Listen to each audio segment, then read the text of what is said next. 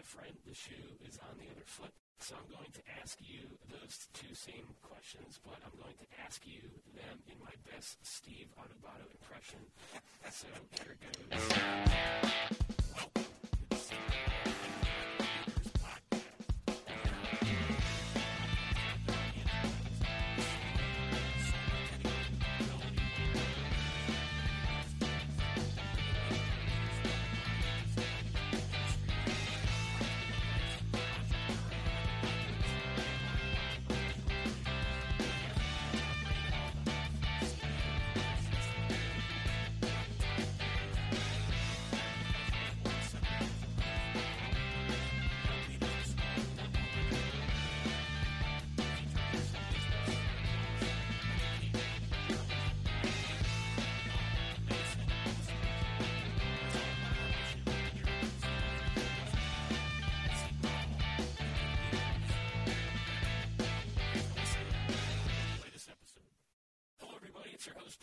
And welcome to episode 17 of the Seton Hall Undergraduate Leaders Podcast. Today, we're fortunate to be talking to Steve Adubato. If you lived in New Jersey for a minute, you know Steve. He's been an iconic television broadcaster, author, motivational speaker, leadership coach, syndicated columnist, and a distinguished visiting professor and university lecturer, to include right here at Seton Hall. Steve has won four Emmys for his work on public television and is a widely known media and communication expert. A graduate of Montclair State University, he went on to earn his master's and a PhD from Rutgers. Steve has been a syndicated columnist writing for New Jersey Monthly magazine, and he's the author of five books, including his latest called Lessons in Leadership, which explores the connection between leadership and communication and how great leaders are forged by life's experiences. Many, of course, know him through his television programming, including shows like Think Tank, State of Affairs with Steve Adubato, Caucus New Jersey, and of course, One on One. Finally, he's been a great friend of the Buccino Leadership Institute and a mentor to me. So, Steve, it's a sincere pleasure to welcome you to the podcast. It is my honor. The last part I need to clarify. I don't know if I've been a mentor to you because I've learned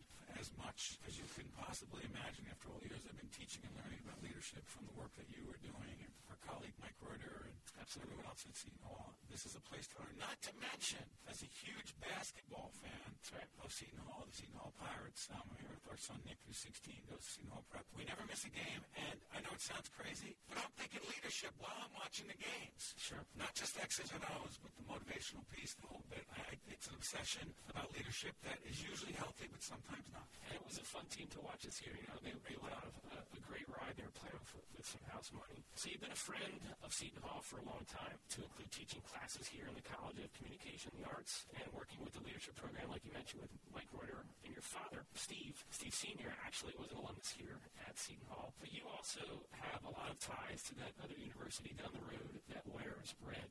You were gonna. I can't believe you're going I there. didn't, I didn't say it. I didn't say that. I thought you would just say that I have a doctorate from it and just let it go. No, no. Uh, well, you know, Okay, if, so if you say it three times, Sorry for interrupting, because I'll talk about listening later, and I'll interrupt you. Nick, they can't hear you, but when we go to Rutgers Seton Hall games, no matter where they are, who do we root for? I can't hear me that always. well played. And my Rutgers friends, alums, all in red, they're like, you traitor. I said, listen, in the end, you can't be Switzerland. You gotta make a choice. You gotta choose. I'm with the Pirates. You gotta choose. So, with that said, so like, what was what was Steve Adubato like in college? Here's the funny thing, and I talk to our kids about it, I, I talk to students about it, I try to make sense of how you become a great leader. I've been thinking about it for a long time. And the, one of the things I'm convinced of is that some of us hopefully become decent leaders because mistakes, we have people around us who call us on those mistakes. And we learn quickly that if we don't own them, if we don't own them and take responsibility for them, if we don't make a commitment to learn from them, we'll never grow. And so I was an arrogant, cocky young man who believed I had all the answers. I got in too many arguments over believing, quote unquote, I was right. I was a terrible listener. And ultimately, over time, I decided to run for the state legislature, I, I was barely 24 years of age, just had completed my master's, young other Youngest ever, right? youngest ever in the legislature. At other university, I walk out with a master's degree, go down to work in Washington for a while, and I go, I'm ready for the state legislature. I come back and I win my seat, 25, and I'm thinking, how long before I have to be governor? I mean, I know I can't legally run like right now. And ridiculous. Hmm. I learned about leadership by frankly being a young man on the move too quickly, too arrogant, too cocky, overconfident. And in 1985, at the ripe young age of 26, I lost my seat in the state legislature. Hmm. And I had to rethink not just who I was, but what I had to contribute. And I started to think maybe leadership is not just having the CEO title, the state senator title, the congressperson title, the governor title. Maybe it's about finding a way to make a difference. And I started to shift my life, becoming interested in communication, interpersonal communication, mass media, and that's where I got my doctorate, studying mass media, studying how the leaders in the military, which you know better than anyone from your military background, thank you for your service. Not a cliche, absolutely, absolutely right on. I started to think about how our military leaders tried to and were successful at managing public opinion in wartime, for the Iraqi war. Yeah, absolutely. And how the media rolled over for them. And I asked myself, what are the implications about that for the American public and democracy? And I started my broadcasting career with that as the foundation.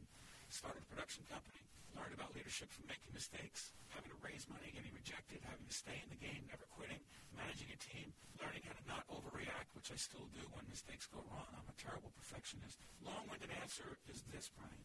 I became obsessed by leadership because I knew if I never reached my potential as a leader, and by the way, my dad was a very, very strong, dominant, domineering leader from what to do and what not to do, that if I didn't make a commitment to be the best I could be, then I would fail.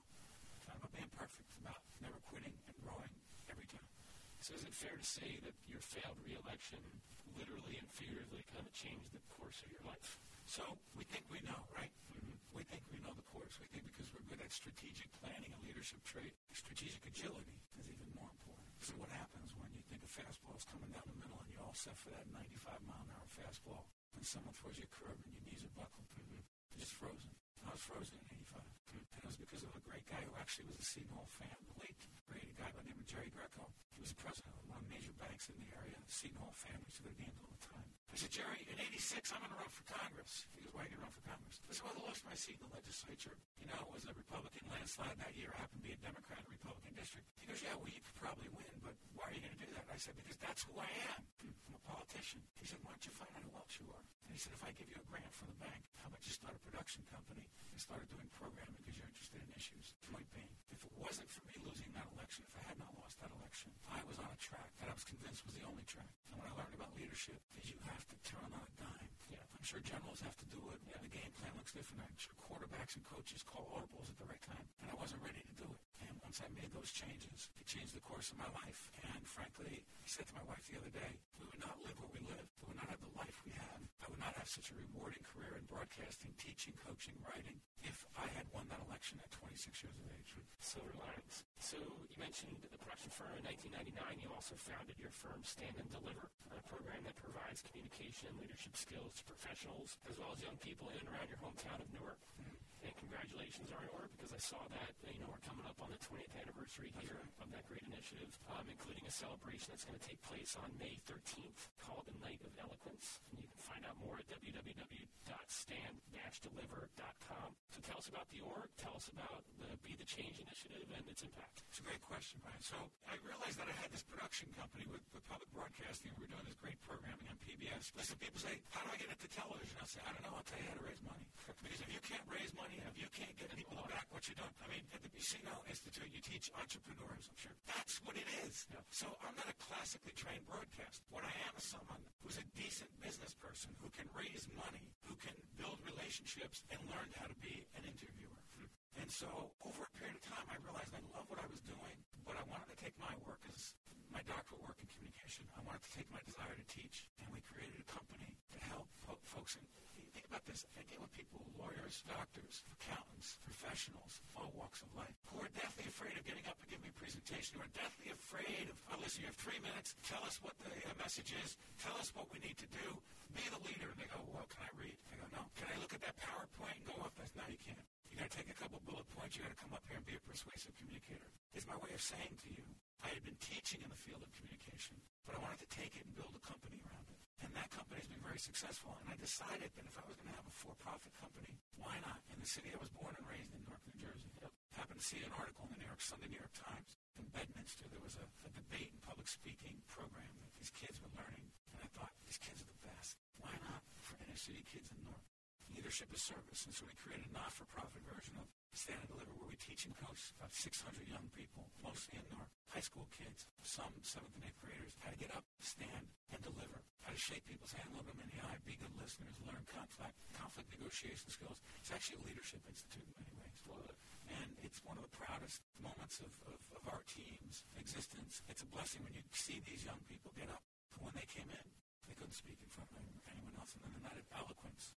They get up and they deliver a message. It's about change. Be the change. Don't say, so the mayor needs to do something, the governor needs to do something, the corporations need to do something, Seton Hall needs to do something. What we say to them is, what are you going to do? Be the change. Love it. What Gandhi said, be the change you want to see. That's what it is. Love it. Love it. So you're no stranger to standing in front of college students. So what is the best advice that you can give to today's college students that are interested in, you know, becoming becoming you and entering your field? You know, I'm going to give you a, a, a word. The word is engage. After we do the podcast, I'm going to speak to some of the great students in the program we have. And, you know, it's called a lecture. Steve Adubato going to do a lecture. And Brian, frankly, if I do a lecture, I have failed.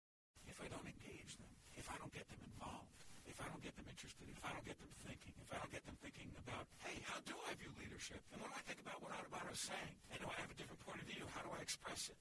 If I don't engage them, then I have failed. And so my lesson is this. I'm doing a lot of talking right now. But the truth is, if I'm not engaging people while I'm doing it, not listening to what you have to say, then I'll never be the leader I want to be. Most people confuse presentation skills with what I like to call a one-way street. All one way. Create and live on a two-way street and engage people and have them involved, how can you get people to follow you if they're not interested? No, because they have the greatest idea. Uh, no, because they're on their iPhone. I can tell you there's some uh, college professors out there that should probably heed that advice in their classrooms. But uh, real quick, was well, sorry for interrupting. I, I was defending my doctoral dissertation at that other place that wears red down in New Brunswick, and it was my second, third time defending. Let's just say I wasn't great with the feedback I got. The other lesson I learned about leadership is accept feedback even when you think it's wrong. One of the members of my dissertation committee kept saying, you need to rewrite this section or you're never going to get a PhD. And I was telling my, my chairperson, Dr. Jones is wrong. He goes, really? He's wrong? He's holding the card, not you. So what are you going to do, convince him? And so I wouldn't rewrite it. And so when I finally rewrote it, I was ready to defend. I said I wanted to do a qualitative dissertation and engage the audience. the department at Rutgers said, the doctoral program said, no, no, no. You have to give a one-hour presentation on your findings. So I said, wait a minute, hold on. What about if I engage the audience? It was a school of communication. Sure. You don't engage the audience. I said, no, I have to do that. We teach that. I know, just give your presentation, get your doctor, and get out of here. And I thought, that was the last time I did that. I did it to get the doctorate. Sure. Uh, hopefully I've never done it again. Love it. Great story. So congratulations on your latest book, which appropriately enough for this podcast is called Lessons in Leadership.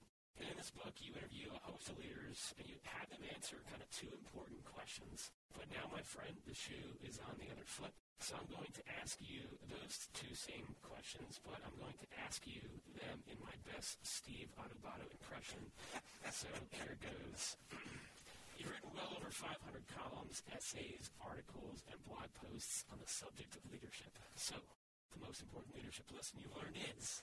That was good. Good? You know, hold on. Nick, Nick, was that good? Yeah. By the way, my son is, my son Nick is laughing because you had the hand come across. If I had a deck of cards, I would use those right now, right? Like a, you know, by the way, I had uh, James Lipton. Get out of here. Lipton was on one on one. Actors Guild. Actors Guild. And Lipton was on our show one on one, which you were on as well. He was in on Lincoln Center, and he did that thing where he goes, he did the whole thing. What's your favorite curse word? The word. What, yeah, the word. And I was like, I can't, I can't, I can't say that. And, and if you're going to heaven, what would you say? I was like, I can't. This is worse than James Lipton, what you just did. Sorry, okay, sorry. so my greatest leadership lesson. Yeah. Hold on. This doesn't mean that I've perfected it. No, no, no, no. That comes across in your book as well, right? This is a journey, not a, not a destination. So, last week I didn't manage my emotions very well about something that went wrong in one of our PBS shoots. Greatest lesson. And Nick, our son, knows this. Unfortunately, my wife, Jennifer, knows it. I am not as good as I need to be at managing my emotions when things don't go the way I think they should. Is that as PC as I can get? I think uh, we can, I think we can all certainly relate to that. So the lesson is, if you don't manage your emotions better, I'm not saying I mentioned Gandhi before. There's no Gandhi here.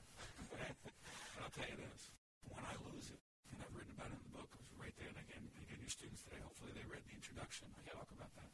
Every time I lose it, even when I'm in the right, I'm wrong, and I'm still working on it. But that kind of speaks to another theme of the book, which is about the importance of leading yourself. I think it's interesting when I ask that question about, you know, the, your, the greatest lesson.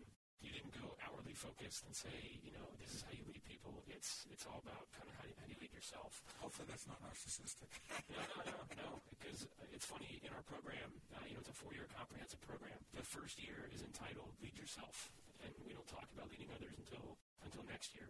So for our sophomores. So second, you know, the second question you usually ask is, what is the most pressing leadership challenge you have ever faced? And I'm curious, is it your the failed reelection?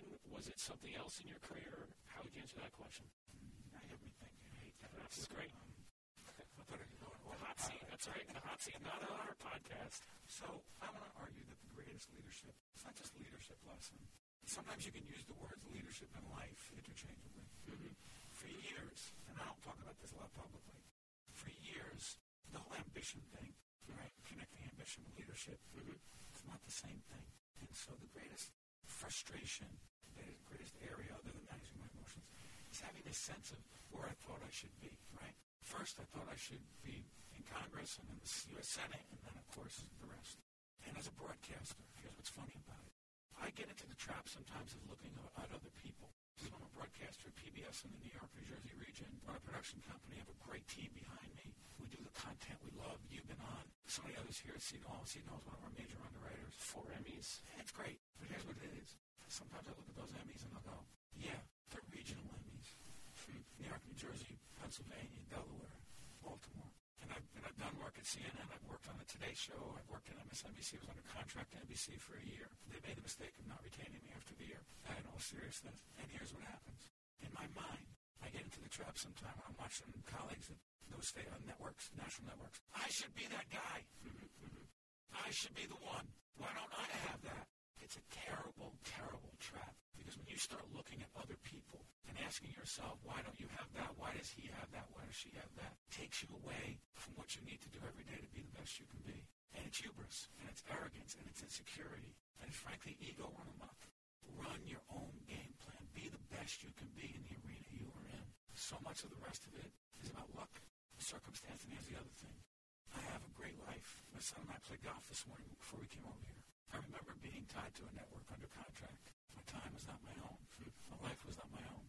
I forget that sometimes. And I look at the stars and you look at the national thing, and it's a long-winded way of saying to you, be the best you can be at what you're doing and have the best life you can have. And stop looking at other people and thinking the grass is always greener. It's a trap. Lest you be too hard on yourself, there could be a silver lining to the notion of, you know, constantly looking forward and, and figuring out how you can be the best you can be. I, I totally agree with you. I don't think looking at other people and trying to make, make comparison game, but there is a component of you that I think is positive in the sense that, look, you've had this tremendous success, but it, you can be happy but not satisfied with, you know, you're constantly seeking for that kind of self-improvement, right? So to your point, Yeah. my, my staff gave me this card to hold up. It's uh, Steve Adubato's Leadership Hour on AM 970. You guys know it. It's another, it's a lesser radio station than we're on right now. It's just- that's yeah, right. exactly. We're partners with AM 970, and the reason I say it is because I always wanted to have a radio show on leadership. So through a guy by the name of Jerry Crowley, who's the uh, general manager, the top guy over at AM 970, who had wanted to hire me as a morning host. I didn't want, you know what? I, lo- I love being asked to be the anchor of a morning show. I just didn't want to get up at 4 o'clock every day and do it. and so finally I said to him, Jerry, I don't want to do the morning show. How about if we did a leadership show? And he goes, he says to me, look, if you can sell it, you can have it.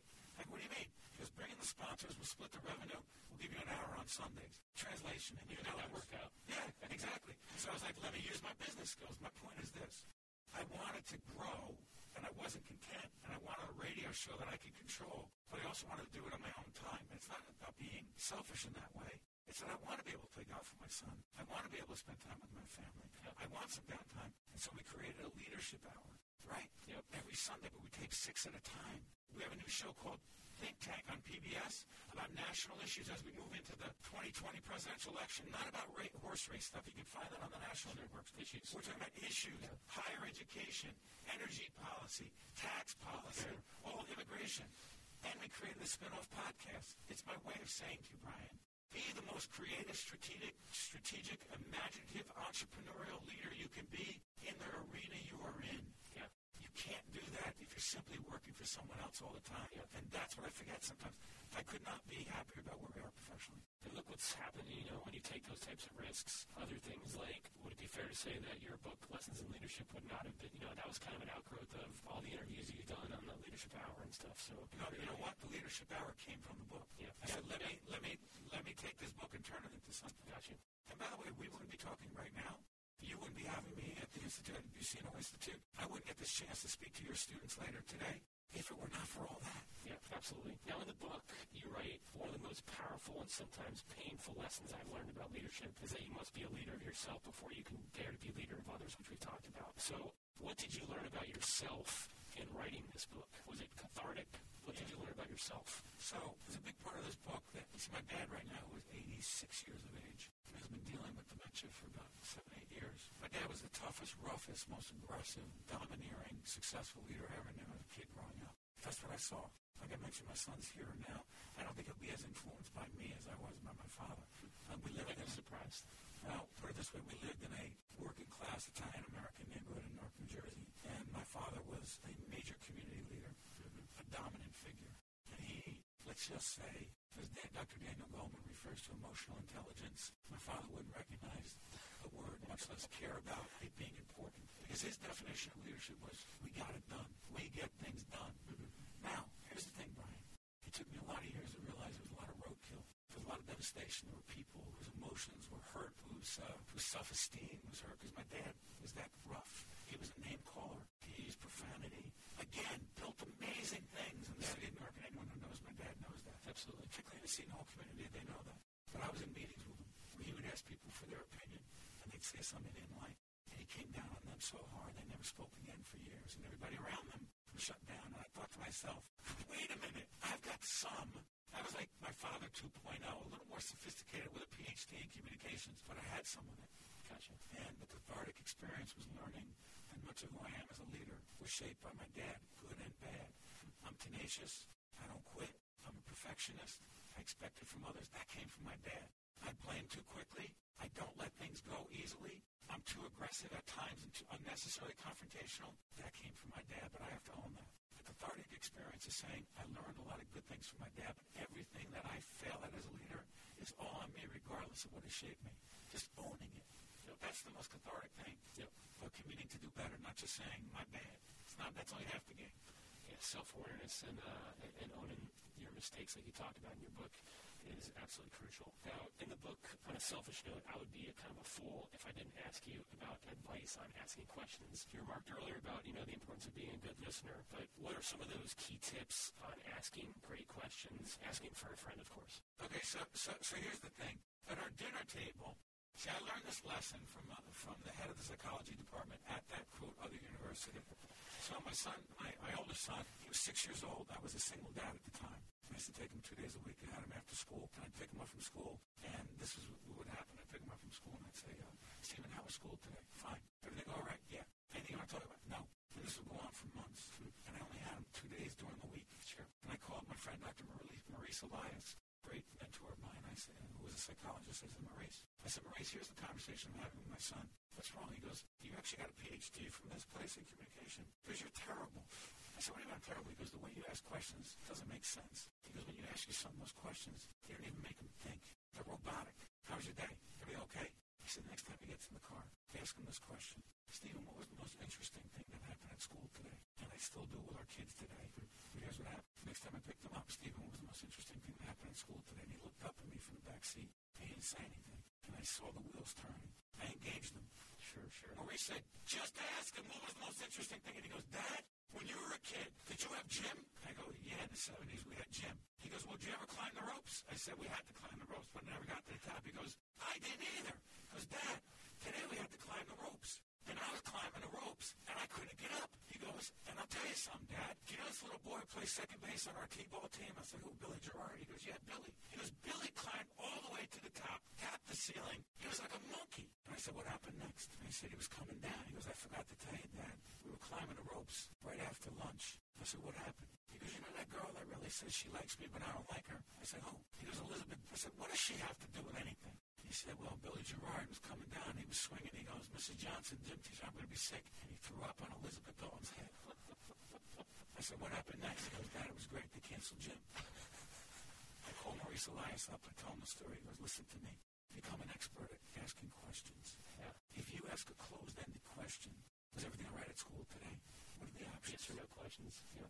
So we asked students, and then Ferris Bueller's Day Off. Yeah. You're too young to remember. Bruce oh, no, I love it. Great, great. Concept. So, so what, does the, what does the teacher do? Anyone? Bueller? Anyone? Economics. Right. And so he asks a ridiculous question, and then students are not engaged. Yep. So I promised myself I would become an expert. There's a book by um, Dr. Marilee Adams in Philadelphia. Change your questions. Change your life. What she meant by that was if you ask better questions and engage people and get them to think, it can change the conversation. If you change the conversation, it could change the dynamic in the relationship. It could change your life. Yeah. Just learning to be a better question asker. Great story. So, the book you just mentioned, are there any other books on leadership beyond the ones that you've written? Are there any books out there that you think you'd really recommend for young leaders that really stick? People like John Maxwell, big influence on me, leadership guru. People, I tell you what, there was a book. It's not necessarily a leadership book. Way, Colin Powell's book influenced me. Joe Torre, I'm a Yankee fan.